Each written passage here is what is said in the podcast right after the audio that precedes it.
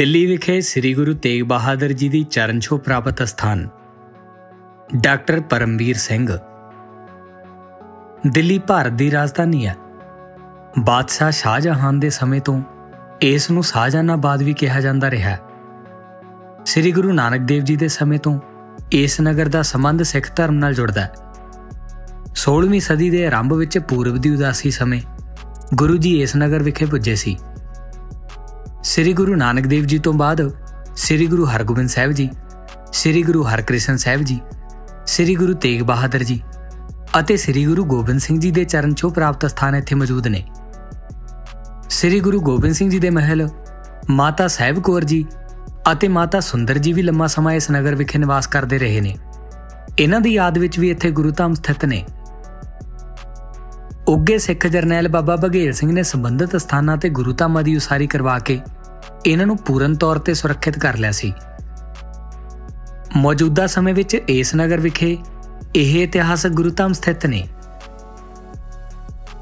ਗੁਰਦੁਆਰਾ ਨਾਨਕ ਪਿਆਉ, ਗੁਰਦੁਆਰਾ ਮਜਨੂ ਕਾ ਟਿੱਲਾ, ਗੁਰਦੁਆਰਾ ਸੀਸਗੰਜ ਸਾਹਿਬ, ਗੁਰਦੁਆਰਾ ਰਕਾਬਗੰਜ ਸਾਹਿਬ, ਗੁਰਦੁਆਰਾ ਬੰਗਲਾ ਸਾਹਿਬ, ਗੁਰਦੁਆਰਾ ਬਾਲਾ ਸਾਹਿਬ ਗੁਰਦੁਆਰਾ ਦਮਦਮਾ ਸਾਹਿਬ, ਗੁਰਦੁਆਰਾ ਮੋਤੀ ਬਾਗ, ਗੁਰਦੁਆਰਾ ਮਾਤਾ ਸੁੰਦਰੀ ਜੀ ਅਤੇ ਗੁਰਦੁਆਰਾ ਬਾਬਾ ਬੰਦਾ ਸਿੰਘ ਬਹਾਦਰ। ਇਹਨਾਂ ਗੁਰੂ ਧਾਮਾਂ ਦਾ ਪ੍ਰਬੰਧ ਦਿੱਲੀ ਸਿੱਖ ਗੁਰਦੁਆਰਾ ਪ੍ਰਬੰਧਕ ਕਮੇਟੀ ਕਰਦੀ ਹੈ ਇੱਥੇ ਦਿੱਲੀ ਵਿਖੇ ਸ੍ਰੀ ਗੁਰੂ ਤੇਗ ਬਹਾਦਰ ਜੀ ਨਾਲ ਸੰਬੰਧਿਤ ਗੁਰੂ ਧਾਮਾਂ ਬਾਰੇ ਜਾਣਕਾਰੀ ਪ੍ਰਾਪਤ ਕਰਨ ਦਾ ਯਤਨ ਕੀਤਾ ਜਾ ਰਿਹਾ ਹੈ। ਪਹਿਲਾ, ਗੁਰਦੁਆਰਾ ਸੀਸਗੰਜ ਸਾਹਿਬ। ਪੁਰਾਣੀ ਦਿੱਲੀ ਰੇਲਵੇ ਸਟੇਸ਼ਨ ਤੋਂ ਇਹ ਗੁਰੂ ਧਾਮ ਲਗਭਗ 2 ਕਿਲੋਮੀਟਰ ਦੀ ਦੂਰੀ ਤੇ ਸਥਿਤ ਹੈ। ਲਾਲ ਕਿਲੇ ਤੋਂ ਇਸ ਦੀ ਦੂਰੀ 1.5 ਕਿਲੋਮੀਟਰ ਹੈ।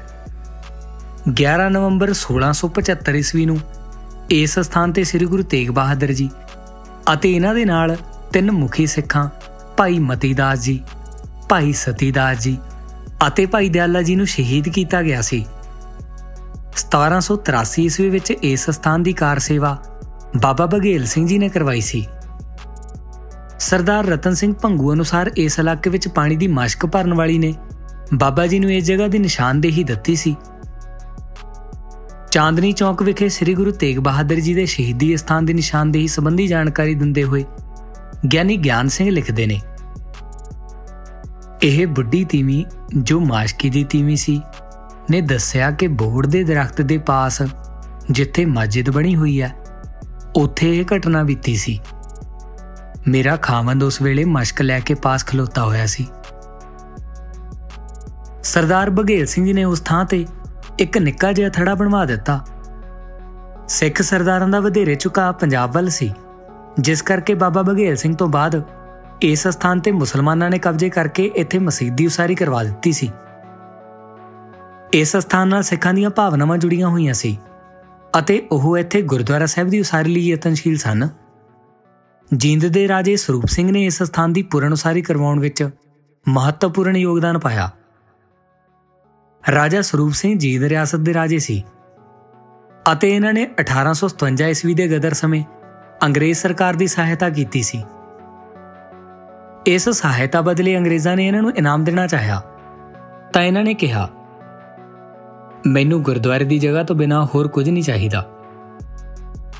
ਸ੍ਰੀ ਗੁਰੂ ਤੇਗ ਬਹਾਦਰ ਜੀ ਦੀ ਸ਼ਹਾਦਤ ਦੀ ਇਹ ਨਿਸ਼ਾਨੀ ਢਾ ਕੇ ਮੁਸਲਮਾਨਾਂ ਨੇ ਮਸਜਿਦ ਬਣਾ ਲਈ ਸੀ।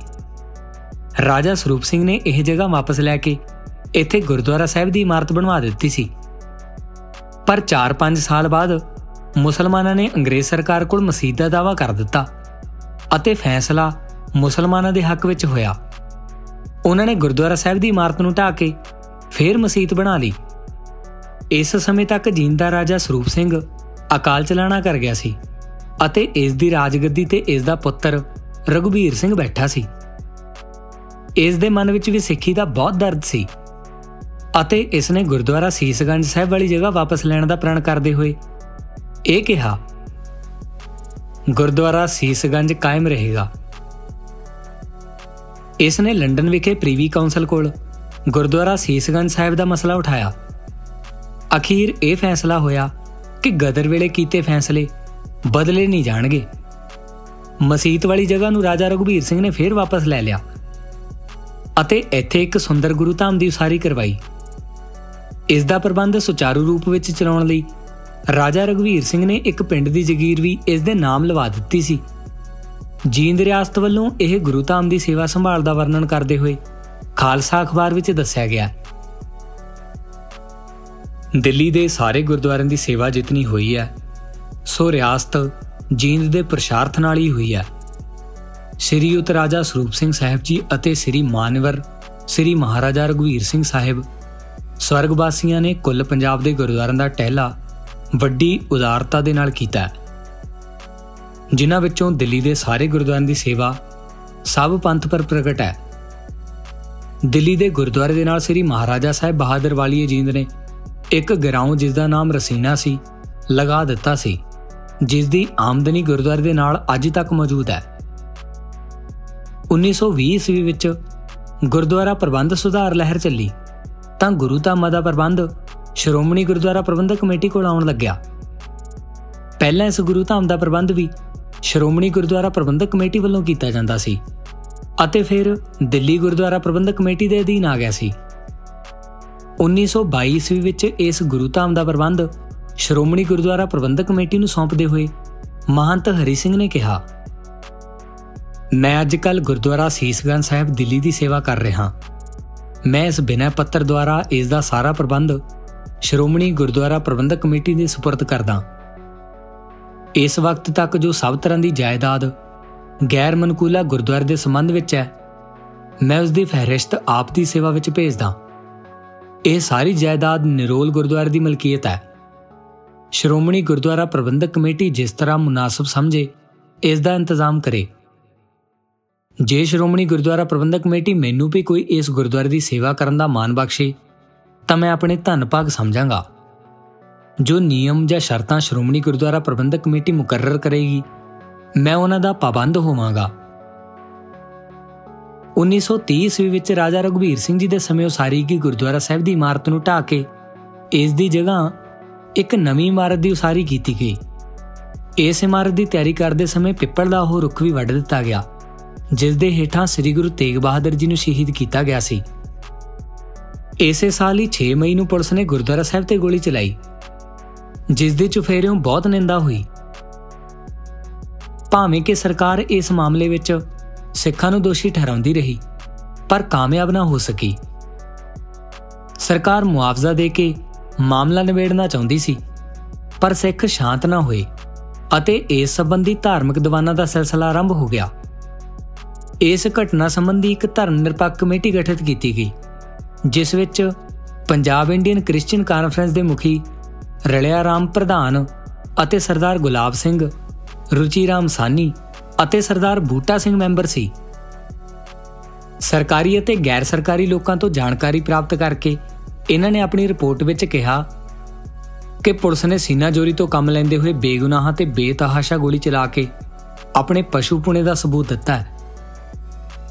ਇਸ ਘਟਨਾ ਨੇ ਸਮੂਹ ਧਰਮ ਦੇ ਲੋਕਾਂ ਨੂੰ ਅੰਗਰੇਜ਼ ਸਰਕਾਰ ਵਿਰੁੱਧ ਇੱਕ ਪਲੇਟਫਾਰਮ ਤੇ ਲਿਆਉਣ ਦਾ ਕੰਮ ਕੀਤਾ ਸੀ। 1947 ਈਸਵੀ ਦੀ ਭਾਰਤ-ਪਾਕ ਵੰਡ ਉਪਰੰਤ ਇਸ ਗੁਰਦੁਆਰਾ ਸਾਹਿਬ ਦਾ ਵਿਸਥਾਰ 1968 ਈਸਵੀ ਵਿੱਚ ਹੋਇਆ। ਜਦੋਂ ਗੁਰਦੁਆਰਾ ਸਾਹਿਬ ਅਤੇ ਮੁਸਲਮਾਨਾਂ ਦੀ ਸੁਨਹਿਰੀ ਮਸਜਿਦ ਦੇ ਵਿਚਕਾਰ ਸਥਿਤ ਕੋਤਵਾਲੀ ਦੀ ਦੋ ਤਿਹਾਈ ਜਗ੍ਹਾ ਗੁਰਦੁਆਰਾ ਸਾਹਿਬ ਨੂੰ ਸੌਂਪ ਦਿੱਤੀ ਗਈ।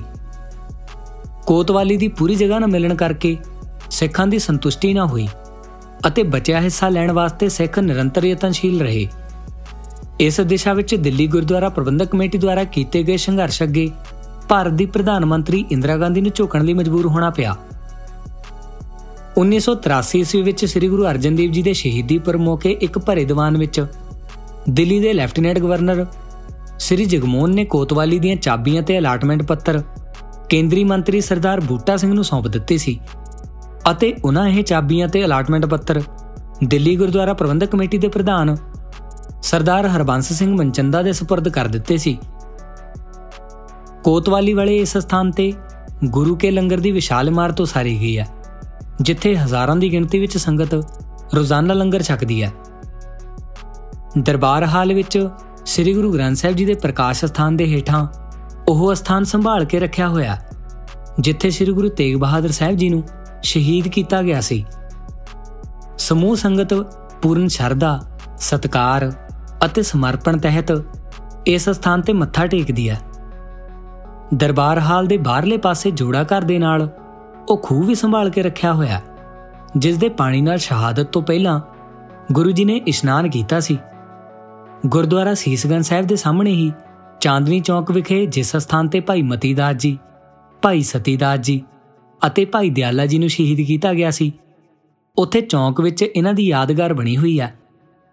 ਇਸ ਚੌਕ ਦੇ ਨਾਲ ਹੀ ਭਾਈ ਮਤੀਦਾਸ ਅਜਾਇਬ ਘਰ ਬਣਾਇਆ ਗਿਆ ਗੁਰਦੁਆਰਾ ਸੀਸਗੰਜ ਸਾਹਿਬ ਵਿਖੇ ਦਰਸ਼ਨ ਕਰਨ ਲਈ ਆਉਣ ਵਾਲੇ ਸ਼ਰਧਾਲੂਆਂ ਲਈ ਨਿਵਾਸ ਅਤੇ ਪਾਰਕਿੰਗ ਦੀ ਸਹੂਲਤ ਮੌਜੂਦ ਹੈ।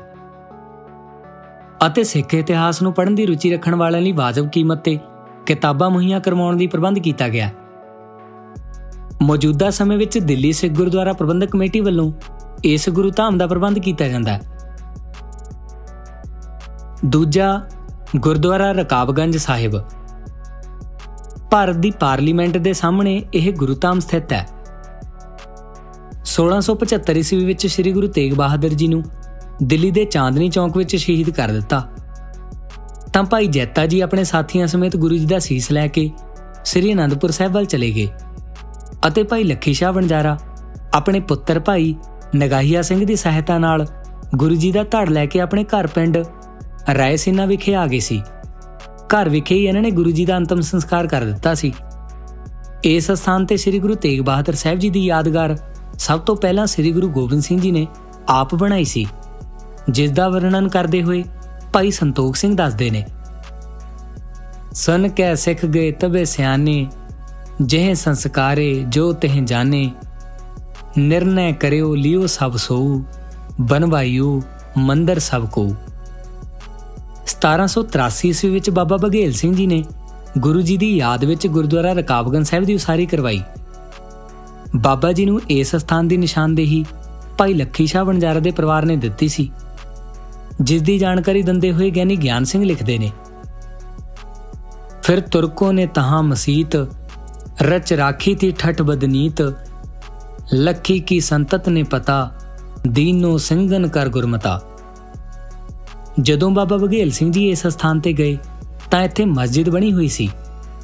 ਬਾਬਾ ਜੀ ਨੇ ਇੱਥੇ ਸ੍ਰੀ ਗੁਰੂ ਤੇਗ ਬਹਾਦਰ ਜੀ ਦੀ ਯਾਦ ਵਿੱਚ ਨਵੇਂ ਗੁਰੂ ਧਾਮ ਦੀ ਉਸਾਰੀ ਦਾ ਫੈਸਲਾ ਕੀਤਾ, ਤਾਂ ਸਥਾਨਕ ਮੁਸਲਮਾਨਾਂ ਨੇ ਬਾਦਸ਼ਾਹ ਕੋਲ ਇਸ ਦੀ ਸ਼ਿਕਾਇਤ ਕੀਤੀ। ਬਾਦਸ਼ਾਹ ਨੇ ਸ਼ਿਕਾਇਤ ਕਰਨ ਗਏ ਮੁਸਲਮਾਨਾਂ ਨੂੰ ਕਿਹਾ ਕਿ ਸਿੱਖ ਸਰਦਾਰਾਂ ਨਾਲ ਇਹੀ ਸਮਝੌਤਾ ਹੋਇਆ ਕਿ ਉਹ ਦਿੱਲੀ ਵਿਖੇ ਆਪਣੇ ਗੁਰੂ ਸਾਹਿਬ ਨਾਲ ਸੰਬੰਧਿਤ ਗੁਰੂ ਧਾਮਾਂ ਦੀ ਸੇਵਾ ਕਰ ਲੈਣ। ਇਸ ਸਮੇਂ ਉਹਨਾਂ ਨੂੰ ਰੋਕਣਾ ਸੰਭਵ ਨਹੀਂ।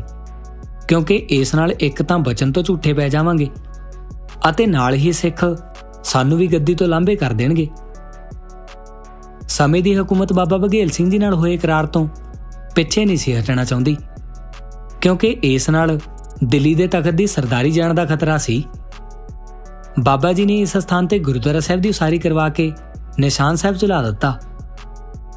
1913 ਈਸਵੀ ਵਿੱਚ ਵਾਇਸਰਾਏ ਦੀ ਕੋਠੀ ਲਈ ਸੜਕ ਸਿੱਧੀ ਕਰਨ ਲਈ ਇਸ ਗੁਰਦੁਆਰਾ ਸਾਹਿਬ ਦੀ ਕੰਧ ਢਾ ਦਿੱਤੀ ਗਈ ਸੀ ਜਿਸ ਦਾ ਸਿੱਖਾਂ ਵੱਲੋਂ ਭਾਰੀ ਵਿਰੋਧ ਹੋਇਆ। ਸਮੁੱਚੇ ਹਾਲਾਤ ਸੰਬੰਧੀ ਜਾਣਕਾਰੀ ਲੈਣ ਲਈ ਸਮੂਹ ਸਿੱਖ ਜਥੇਬੰਦੀਆਂ ਦੇ ਨੁਮਾਇੰਦੇ ਦਿੱਲੀ ਜਾਂਦੇ ਰਹੇ। ਵਿਅਕਤੀਗਤ ਤੌਰ ਤੇ ਵੀ ਇਸ ਗੁਰਦੁਆਰਾ ਸਾਹਿਬ ਸੰਬੰਧੀ ਜਾਣਕਾਰੀ ਲੈਣ ਲਈ ਸਿੱਖ ਦਿੱਲੀ ਜਾਣ ਲੱਗੇ। ਗੁਰਦੁਆਰਾ ਸਾਹਿਬ ਦੇ ਹਾਲਾਤ ਬਾਰੇ ਜਾਣਕਾਰੀ ਪ੍ਰਾਪਤ ਕਰਨ ਲਈ ਸਰਦਾਰ ਹਰਚੰਦ ਸਿੰਘ ਰੀਸ ਲਾਇਲਪੁਰੀ 27 ਜਨਵਰੀ 1914 ਈਸਵੀ ਨੂੰ ਦਿੱਲੀ ਗਏ। ਅਤੇ ਇਹਨਾਂ ਨੇ ਗੁਰਦੁਆਰਾ ਸੀਸਗੰਜ ਸਾਹਿਬ ਅਤੇ ਗੁਰਦੁਆਰਾ ਰਕਾਬਗੰਜ ਸਾਹਿਬ ਦੇ ਹਾਲਾਤ ਬਾਰੇ ਜੋ ਜਾਣਕਾਰੀ ਪ੍ਰਾਪਤ ਕੀਤੀ ਉਹ ਪ੍ਰਕਾਸ਼ਿਤ ਰੂਪ ਵਿੱਚ ਵੀ ਸਾਹਮਣੇ ਆਈ ਗੁਰਦੁਆਰਾ ਰਕਾਬਗੰਜ ਸਾਹਿਬ ਦੀ ਕੰਧ ਸੰਬੰਧੀ ਜਾਣਕਾਰੀ ਦਿੰਦੇ ਹੋਏ ਇਹ ਲਿਖਦੇ ਨੇ गर्भी हिस्सा गुरुद्वारा की दोनों फसीलों को गिराकर एक नल का पानी और सड़क पुख्ता गुजरने की तजवीज है बल्कि एक फसील को मजदूरों ने गिराना भी शुरू कर दिया था चूनाचे गेंतियों के निशान इस वक्त फसील के बैरूनी हिस्से पर मौजूद हैं। इस मौका पर नाबालग ग्रंथि की वालिदा की फरियाद और आवाजारी करने पर फसील का गिराना फ़िलहाल रोका गया है। लेकिन सड़क और नलका के निशान फसील के बाहर ज़मीन पर मौजूद हैं और फसील के करीब बाहर की तरफ़ आहिनी नलके भी रखे हुए हैं। गुरुद्वारा रकावगंज साहब की पुनर्वसारी ਸਰਦਾਰ ਸਰਦੂਲ ਸਿੰਘ ਕਵੀਸ਼ਰ ਨੇ ਸਿੱਖਾਂ ਦਾ ਇੱਕ ਸ਼ਹੀਦੀ ਜਥਾ ਤਿਆਰ ਕੀਤਾ ਸੀ, ਜਿਸ ਵਿੱਚ 100 ਅਜਿਹੇ ਸਿੱਖਾਂ ਦੀ ਮੰਗ ਕੀਤੀ ਗਈ ਸੀ, ਜਿਹੜੇ ਕੰਧ ਦੀ ਉਸਾਰੀ ਲਈ ਆਪਣਾ ਸਿਰ ਦੇਣ ਲਈ ਤਿਆਰ ਹੋਣ। 700 ਤੋਂ ਵਧੇਰੇ ਸਿੱਖਾਂ ਨੇ ਇਸ ਕਾਰਜ ਲਈ ਆਪਣਾ ਸਿਰ ਦੇਣ ਦੀ ਪੇਸ਼ਕਸ਼ ਕੀਤੀ ਅਤੇ ਦਿੱਲੀ ਜਾਣ ਵਾਲੇ ਜਥੇ ਵਿੱਚ ਆਪਣਾ ਨਾਂ ਲਿਖਵਾਇਆ। ਲੋੜ ਤੋਂ ਵਧੇਰੇ ਨਾਂ ਆ ਜਾਣ ਕਾਰਨ ਹੋਰਨਾਂ ਸਿੱਖਾਂ ਨੂੰ ਰੋਕਣ ਲਈ ਇੱਕ ਇਸ਼ਤਿਹਾਰ ਦਿੱਤਾ ਗਿਆ ਕਿ ਅਜੇ ਤੱਕ ਹਰ ਰੋਜ਼ ਸ਼ਹੀਦੀ ਦਲ ਵਿੱਚ ਨਾਮ ਆ ਰਹੇ ਨੇ। ਸਾਰੇ ਤਕਰੀਬਨ 7-800 ਬਣ ਗਏ ਨੇ। ਇਸ ਲਈ ਹੁਣ ਅਖਬਾਰ ਵਿੱਚ ਛਾਪਣੇ ਬੰਦ ਕਰ ਦਿੱਤੇ ਨੇ। ਵਿਚਾਰ ਕੀਤੀ ਗਈ ਕਿ ਦੋ ਸੱਜਣ ਛੇਤੀ ਦਿੱਲੀ ਭੇਜੇ ਜਾਣ, ਜੋ ਸਭ ਹਾਲ ਪੂਰਾ ਪਤਾ ਕਰਕੇ ਸਿੱਖ ਲੀਗ ਦੇ ਸਮਾਗਮ ਵੇਲੇ ਸ਼ਹੀਦੀ ਦਲ ਵਿੱਚ ਪੇਸ਼ ਕਰਨ। ਇਸ ਲਈ ਜ਼ਰੂਰੀ ਬੇਨਤੀ ਹੈ ਕਿ 19 20 ਅਤੇ 21 ਅਕਤੂਬਰ ਨੂੰ ਜਿਨ੍ਹਾਂ ਸੱਜਣਾਂ ਨੇ ਸ਼ਹੀਦੀ ਦਲ ਵਿੱਚ ਨਾਮ ਲਿਖਵਾਏ ਨੇ ਜ਼ਰੂਰ ਦਰਸ਼ਨ ਦੇਣ। ਤਾਂ ਜੋ ਢੱਠੀ ਕੰਧ ਚਾੜਨ ਲਈ ਛੇਕੜ ਦਾ ਫੈਸਲਾ ਕੀਤਾ ਜਾਵੇ। ਇਸ ਸ਼ਹੀਦੀ ਦਲ ਦੇ ਦਿੱਲੀ ਜਾਣ ਤੋਂ ਪਹਿਲਾਂ ਹੀ ਇਸ ਗੁਰੂ ਧਾਮ ਦੀ ਕੰਧ ਦੁਬਾਰਾ ਉਸਾਰ ਦਿੱਤੀ ਗਈ ਸੀ। 1922 ਈਸਵੀ ਵਿੱਚ ਮਹੰਤ ਗੁਰਬਖਸ਼ ਸਿੰਘ ਕੋਲੋਂ ਇਸ ਗੁਰੂ ਧਾਮ ਦਾ ਪ੍ਰਬੰਧ ਸ਼੍ਰੋਮਣੀ ਗੁਰਦੁਆਰਾ ਪ੍ਰਬੰਧਕ ਕਮੇਟੀ ਕੋਲ ਆਇਆ ਅਤੇ ਮੌਜੂਦਾ ਸਮੇਂ ਵਿੱਚ ਇਸ ਦਾ ਪ੍ਰਬੰਧ ਦਿੱਲੀ ਸਿੱਖ ਗੁਰਦੁਆਰਾ ਪ੍ਰਬੰਧਕ ਕਮੇਟੀ ਵੱਲੋਂ ਕੀਤਾ ਜਾ ਰਿਹਾ ਹੈ। ਇੱਥੇ ਹੀ ਕਮੇਟੀ ਦਾ ਮੁੱਖ ਦਫ਼ਤਰ ਅਤੇ ਨਵੰਬਰ 1984 ਈਸਵੀ ਦੇ ਸ਼ਹੀਦ ਸਿੱਖਾਂ ਦੀ ਯਾਦਗਾਰ ਬਣੀ ਹੋਈ ਹੈ। ਦਿੱਲੀ ਦੀ ਸਿੱਖ ਸੰਗਤ ਵੱਲੋਂ ਖੁਸ਼ੀ-ਗਮੀ ਦੇ ਸਮਾਗਮ ਇਸੇ ਗੁਰੂ ਧਾਮ ਵਿਖੇ ਬਣੇ ਹੋਏ ਵਿਭਿੰਨ ਹਾਲਾਂ ਵਿੱਚ ਕੀਤੇ ਜਾਂਦੇ ਨੇ। ਵਾਹਿਗੁਰੂ ਜੀ ਕਾ ਖਾਲਸਾ, ਵਾਹਿਗੁਰੂ ਜੀ ਕੀ ਫਤਿਹ।